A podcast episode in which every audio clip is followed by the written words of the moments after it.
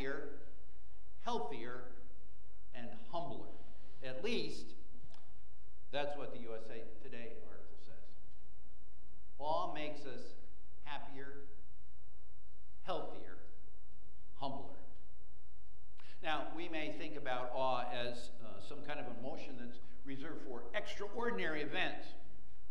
Um, maybe uh, a mountain, or seeing a baby be born, or uh, some exquisite live performance.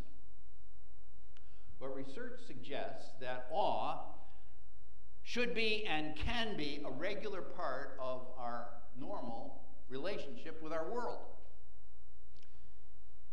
It's uh, something that we experience and then think to ourselves, that is just incomprehensible. How could that be? You watch a video of babies going through a tunnel. They're strapped in the back seat, you know, and when they get in the tunnel, their response is, wow, something just happened to me that I never experienced before. Uh, and awe is not just relegated to little kids. Uh, adults can have experiences of awe. For example, um, something that makes me stop and stare. Uh, a stunning piece of visual art. Uh, seeing a child's first steps. Uh, a stranger's unexpected kindness. Or how about this? The intricacies of looking at a magnolia blossom. Awe. Awe makes us healthier, happier, and humbler. Well, we need to be struck by a sense of God's greatness, His ways, His wisdom, His power, His grace, His kindness to us. And so this week's psalm that we just heard read a couple moments ago uh, flows out of a sense of awe. It's a call Hallelujah. We're going to look at Psalm 149, if you can turn to it. Psalm 149. We'll look at all, all nine verses. It comes to us in two parts. The first part focuses on our worship, and the second part focuses on our work. We'll look at those two and then move on and think about how that might make a difference in what we do with our time and our talents and our treasure in the week that's ahead. The Lord calls you to worship. That's right there in those first five verses. Um, now, people who've been around church, they're probably familiar with the word hallelujah. We sing it sometimes, we pray it sometimes. Imagine a pastor who's preaching and somebody says hallelujah. That would get his attention. It might spur him on to even greater heights of preaching. Oh, thank you very much.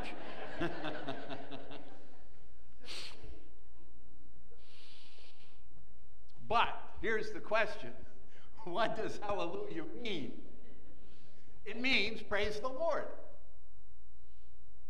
Now, interestingly, the Psalms 146, 7, 8, 9, and 50 all begin and end with hallelujah. And um, in fact, when we get to Psalm 150, each line begins with that word. The Hebrew songbook, then, as it were, seems to be structured. Whoever put these Psalms together uh, in this order seems to be moving us in the direction of a crescendo. Hallelujah, hallelujah, hallelujah. Five Psalms in all on the same beginning point and ending point. And it's as if the writer is saying to us listen, when it comes to life experiences, whether we're talking about your prayer or your worship or your suffering or the nations or the complexities of life, sooner or later it all comes back to praise the Lord. Now, what's the center point of this psalm? Well, if you look at your Bible, you'll see that five and verses five and six are not only the uh, kind of the center in terms of the development of the psalm, number of words that are there, but also key themes. Verse 5 Let the godly exult in glory, let them sing to joy, uh, sing for joy on their beds. Let the high praises of God be in their throats. And then around that core center are matching ideas, the beginning of verse verse 1, praise the Lord, the end of verse 9, praise the Lord, and then you can kind of develop concentric circles all the way around this theme of praise.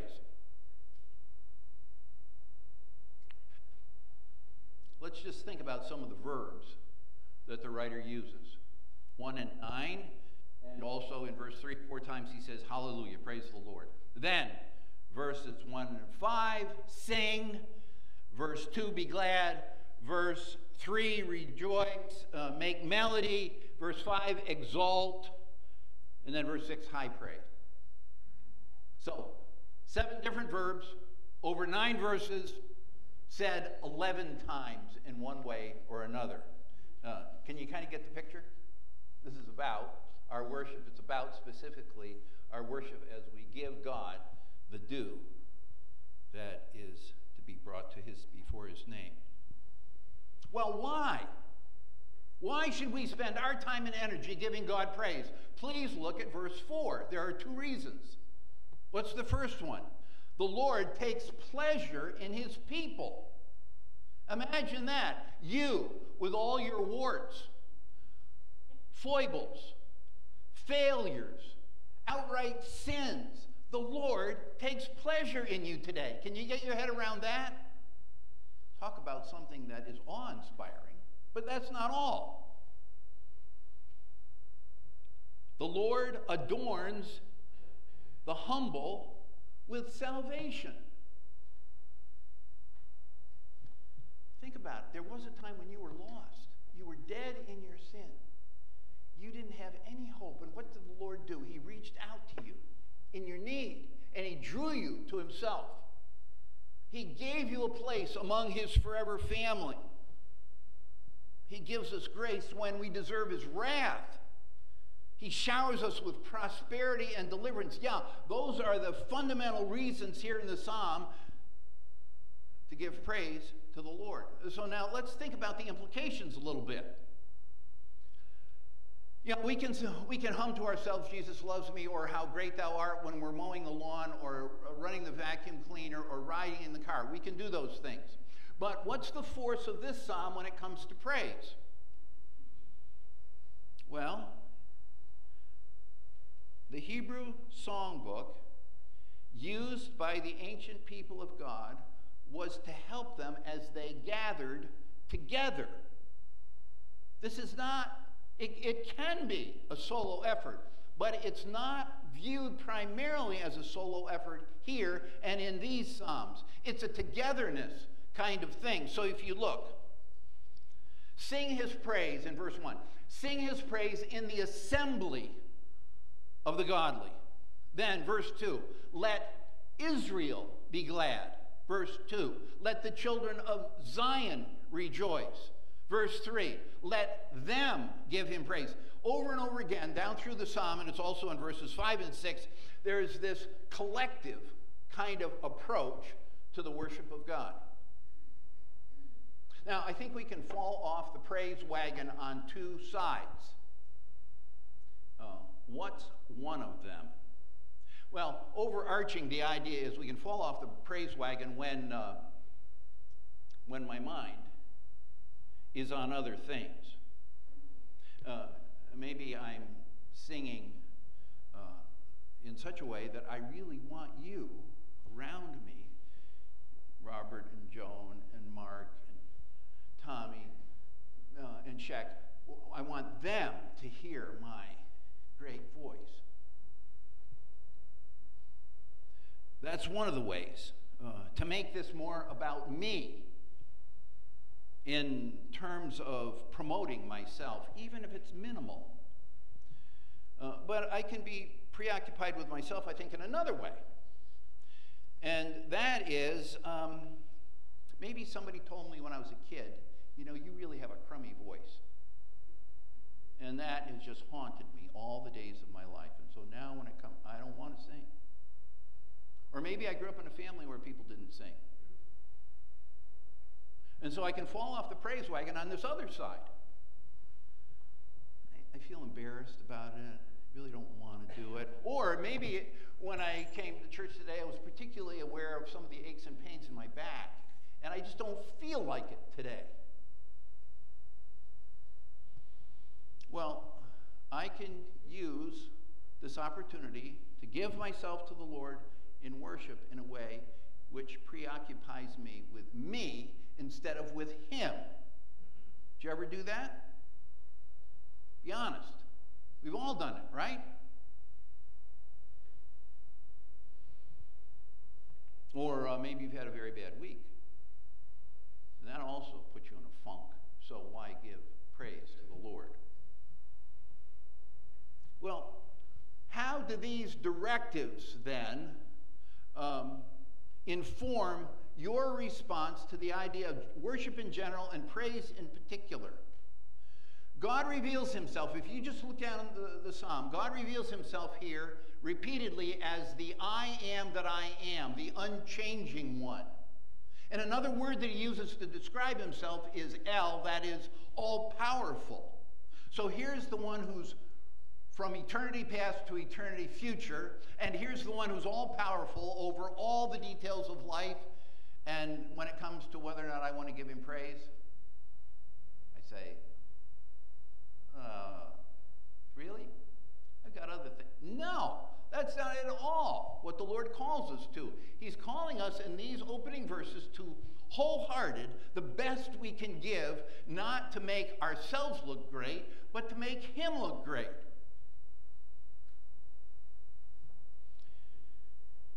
After seminary, I uh, was an intern in New Jersey, and my supervising uh, pastor, uh, no kidding, uh, he was the kind of guy that, as people say, could not carry a tune in a bucket. I'm not exaggerating. And back in those days, he led the entire service. He was the only one with a mic in the room. Now, how is he to manage his leadership responsibility and his musical limitations? That's the question. I'll tell you what he did. Week after week, he stood up and faithfully sang off key to the glory of God. Faithfully, week after week. I remember it vividly. I guess it didn't occur to him to have the mic turned down. But it did remind me of the many places in which the Lord says, Make a joyful noise unto the Lord, all ye lands. In his obvious weakness, that's what he did. And this is what worship is about. It's commanded, but it's not just commanded, it's also empowered by our very strong God. And it's a reflex reaction of awe to his extreme kindness. And it moves us to give him our very best. Well, that's the call of praise that's right at the beginning, those first five verses. The next section focuses not on our worship so much as on our work, and you'll see it there in verses 6 and following. And the Lord really does call you. The force of these last verses is the Lord calls you to serve Him. I hope you'll see that. Again, as we said before, verses 5 and 6 are the center point. They say, Saints, joyful, uh, are joyful in glory uh, with high praises of God in their mouths. There they are. And then comes a change. Do you see the change in tone at the end of verse 6? It goes like this And a two edged sword in their hand. We move from worship to service for sure, but um, what kind of service? What is this two edged sword thing? Well, the writer expands on the notion, whatever it is, he expands on the notion in the ensuing verses. Uh, look at the beginning of verse 7, to execute vengeance on the heathen. And then verse 8, punishment upon the people. And then verse 8 again, to bind their kings with chains and their nobles with fetters of iron. And then in verse 9, to execute upon them the judgment written. Where before have we ever seen anything like this? Okay, of course. Psalm 2, remember? You remember Psalm 2? This is the promise that God makes to his anointed one, verses 8 and 9. Ask of me, and I'll give you the nations as your inheritance, the uttermost parts of the earth as your possession. You shall break them with a rod of iron, you shall dash them in pieces like a potter's vessel. What's this? God, this is what it is God, in His mercy, will finally silence rebellion and injustice in our world. He will replace pagan lawlessness and violence and abuse with glad obedience. He does that because He's kind. Now, we aren't told how He's going to do it here, but that doesn't change the fact that he promises to do it. So now let's review again these verses and, and just think about the metaphors a little bit. Uh, verse 6b a two edged sword in their hand, and then the beginning of 7 execute vengeance. End of verse 7 execute punishments. Verse 8 bind their kings with fetters, their nobles with chains. And then verse 9, execute them upon them the judgment that's written. Now, this promise of victory in Psalm 2 is then seen as accomplished how? Through the saints. So, uh, step back for just for a moment. Psalm 2? Well, we got Psalm 1 and we got Psalm 2.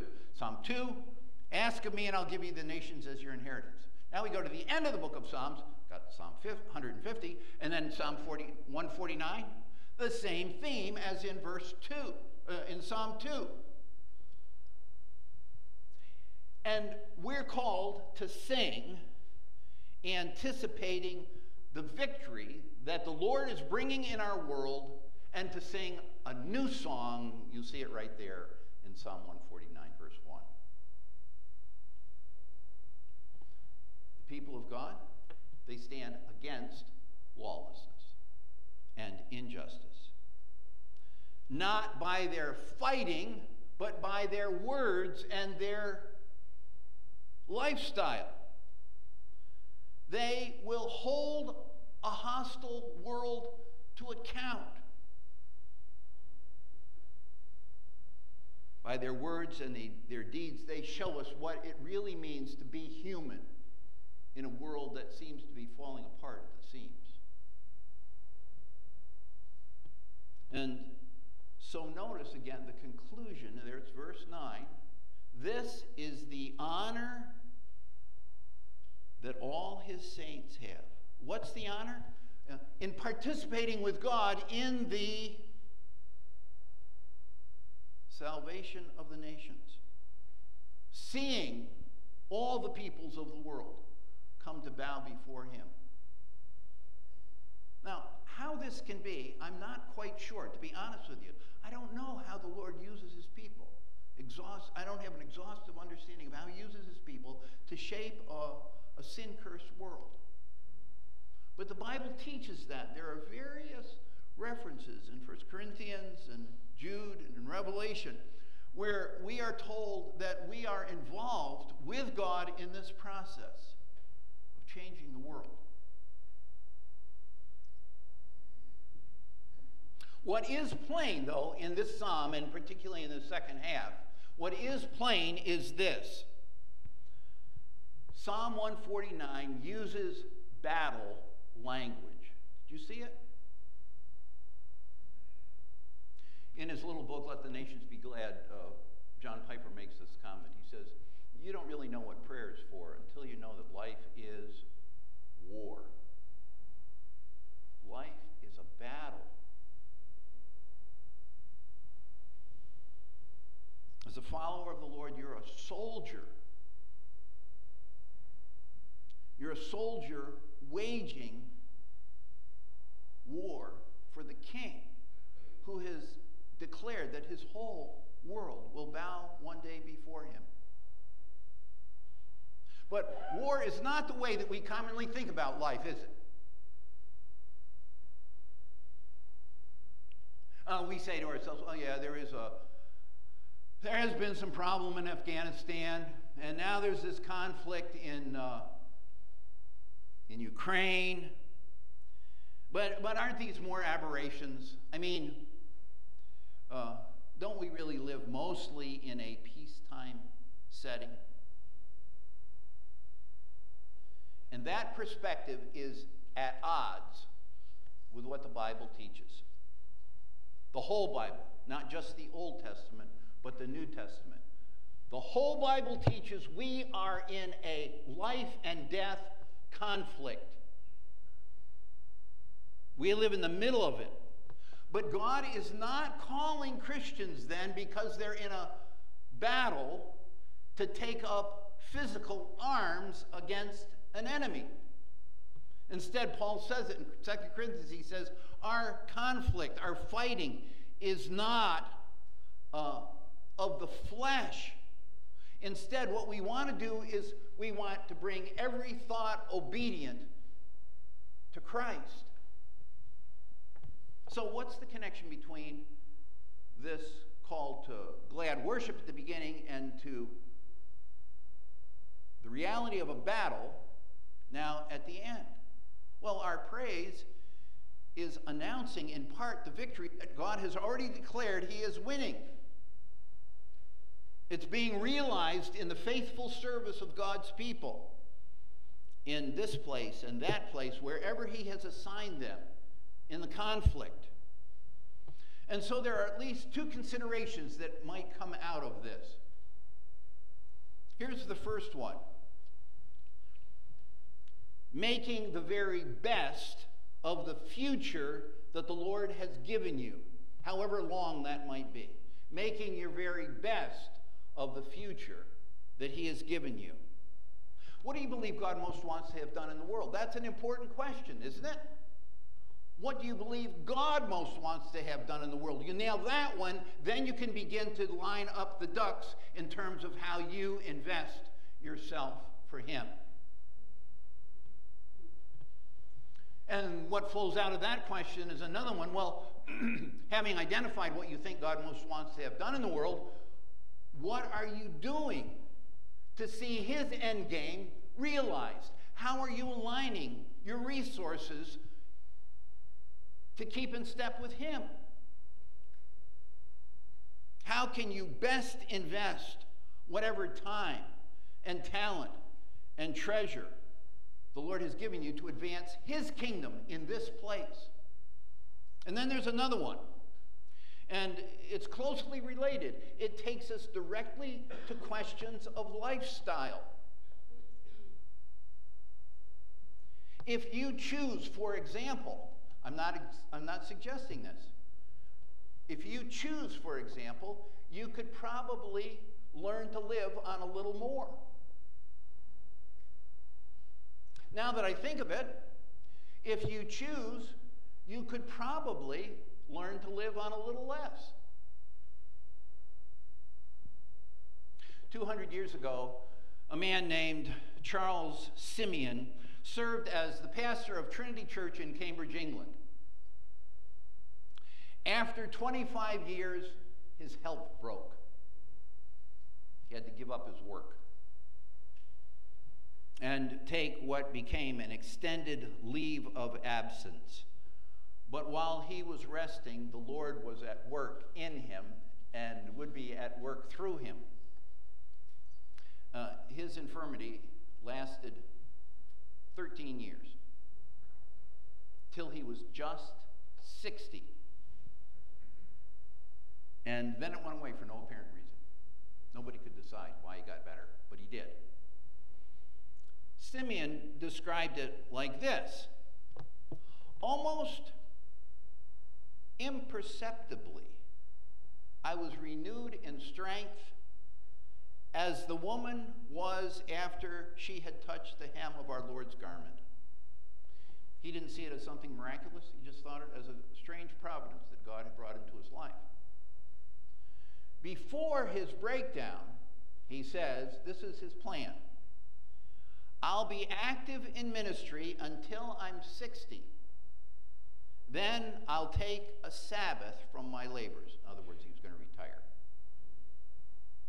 And in his recovery, he says he seemed to hear the Lord say to him, I laid you aside because you entertained with satisfaction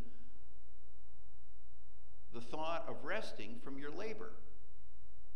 Now that you've arrived at this very point in your life, when you had promised yourself that rest would have been determined, instead I've given you strength for me so that you can renew the labors of your life. I have doubled, tripled, quadrupled your strength that you may execute your desire on a more extended plan.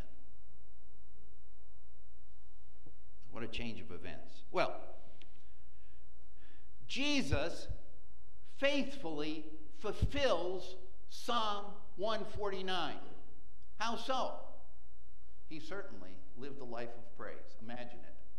From before his coming to earth, during his time on earth, as he ascends from the grave and goes back to heaven, he says, I delight to do your will. Jesus did that part. But Jesus did something else. In his suffering and death and resurrection, he absorbed he absorbed the pain and suffering that comes out of a world that's marked by rebellion. And his purpose? To set people like you and me free from our guilt and shame and free then to gladly give ourselves to his worship and service. And so, by way of application, then, here are some questions to consider. Let's remember now we're called to worship and we're called to fight. So, here's the first question What do you believe God most wants to have done in the world? I can't answer that for you. You only can answer that. What do you believe He most wants to have done in the world? How might you better assume a wartime lifestyle in light of what God wants? That's the second question. And the third question is what changes could you currently make so that you could more fully see the advancement of Christ's kingdom in our world? What a God we serve. He inspires awe, doesn't he? And when we're focused on awe, looking at Him, it makes us happier, healthier, and certainly humbler. Here I am, Lord. Use me any way you wish. Lord, we thank you for your word. We ask you to bless it to us and change us. Make us more like our Savior. Help us to stand in awe of you, we ask. Help us to live in awe, even as we live in the middle of a battle that's more than we can possibly stand. Thank you for your grace that is great. That you're, thank you for the support you provide for us so we can live in this conflict to your glory. We pray these things in Jesus' name.